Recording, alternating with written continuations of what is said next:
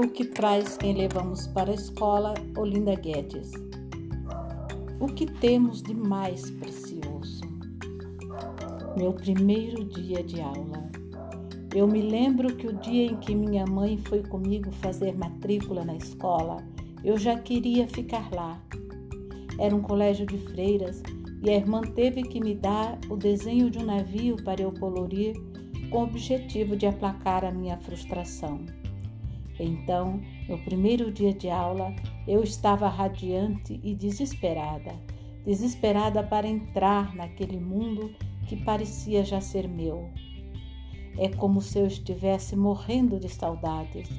Queria aprender, brincar, tomar o meu espaço. Minha mãe queria tirar fotos. Minha mãe queria tirar fotos minhas na frente da escola. Mas eu queria entrar. Resultado: nas fotos estou com o corpo virado, um pé na rua e outro já dentro da escola. Ainda hoje lembro-me vivamente de toda essa empolgação. A simples lembrança desse sentimento já tem o poder de me entusiasmar de novo. Flávia. O que levei para a escola no primeiro dia? Eu me lembro que fui levado pelo meu avô até a escola com muita expectativa de um mundo novo por descobrir.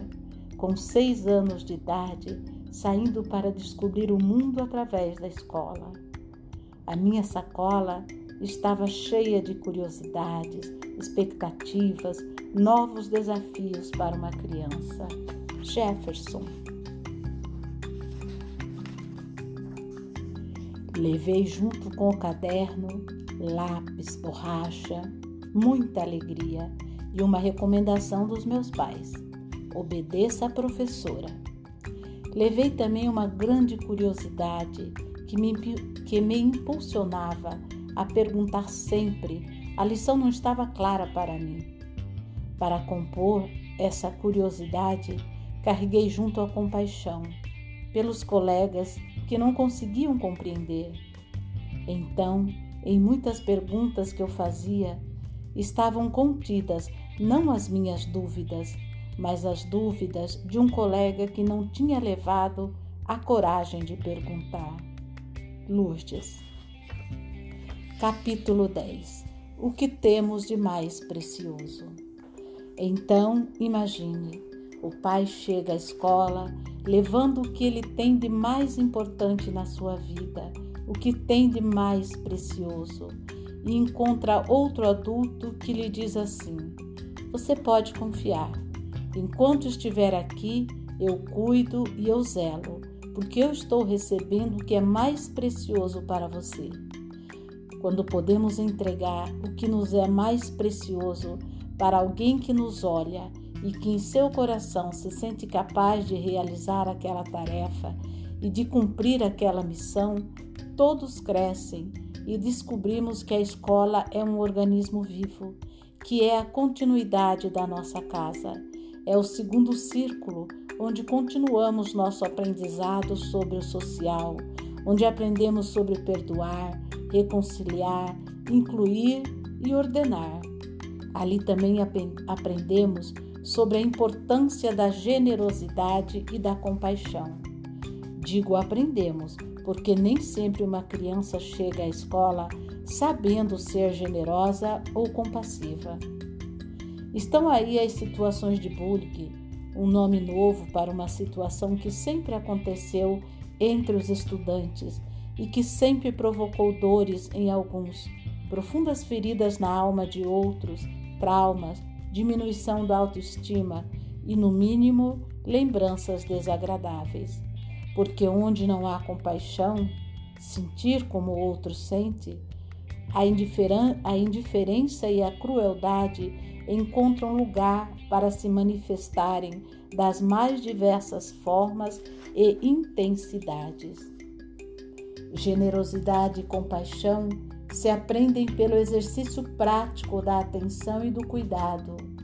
Então, lá na escola, atendemos as pessoas. Atender significa dedicar atenção cuidadosa. Se eu sinto, o outro também sente. O que dói em mim, dói nele também. E o que me alegra, o alegra também. Porque atendemos cuidadosamente as pessoas, fazemos o mesmo com o ambiente. Por certo, não deixamos o que temos de mais precioso assim de qualquer jeito, em um lugar qualquer. Se você tivesse uma Ferrari novinha, linda, brilhante, possante, haveria de guardá-la naquela garagem dos fundos, junto com o amontoado de ferramentas e objetos sem uso? Ou talvez sob o puxadinho ao lado do celeiro, em cujas traves as galinhas fazem o dormitório? Uma preciosidade dessas será devidamente guardada em lugar digno. Por certo, nossos filhos e alunos são de uma preciosidade infinita. Então faremos todo o possível para que o ambiente da escola seja digno deles. Faremos isso com muito amor, escola e família, por eles, para eles e com eles. Pensaremos no som que podemos escolher para ser ouvido na marcação dos diversos horários. Uma sirene parecida com aquela dos campos de concentração, dos presídios, das fábricas, ou som melodioso de uma sinfonia de Bach, de Beethoven, de Vivaldi, uma boa e significativa MPB, porque o lugar comum, o monense, a insipidez já estão lá fora. E ó, oh, maravilha! Podemos escolher iniciar o movimento do mundo que desejamos ter. E assim, seguimos na atenção cuidadosa sobre como poderemos pensar os ambientes da escola para serem mais acolhedores, mais inclusivos. Talvez possamos levar flores da nossa casa Talvez possamos conversar com o jardineiro da escola e levar as mudas das plantinhas dali para nosso jardim, porque é o primeiro e grande ambiente de socialização. É na escola que aprendemos ou continuamos a aprender e praticar a generosidade, a compaixão, a atenção e o cuidado, o respeito às diferenças, o valor da cooperação mútua há muito mais conteúdo do que aparenta naquela frase que diz: é na escola que aprendemos a somar. Educadores são todos aqueles que participam da vida escolar da criança, seja o professor diretamente na sala de aula ou quem prepara a merenda, o zelador, o motorista, todos são responsáveis pelo desenvolvimento daquelas crianças, todos cuidam do objetivo social e ao professor cabe ainda cuidar do conteúdo. Experiências que são trocadas fortalecem e ampliam a capacidade da criança de perceber a realidade como algo que pode ser uma experiência de paz e crescimento, uma realidade sobre a qual ela poderá atuar para deixar cada vez melhor.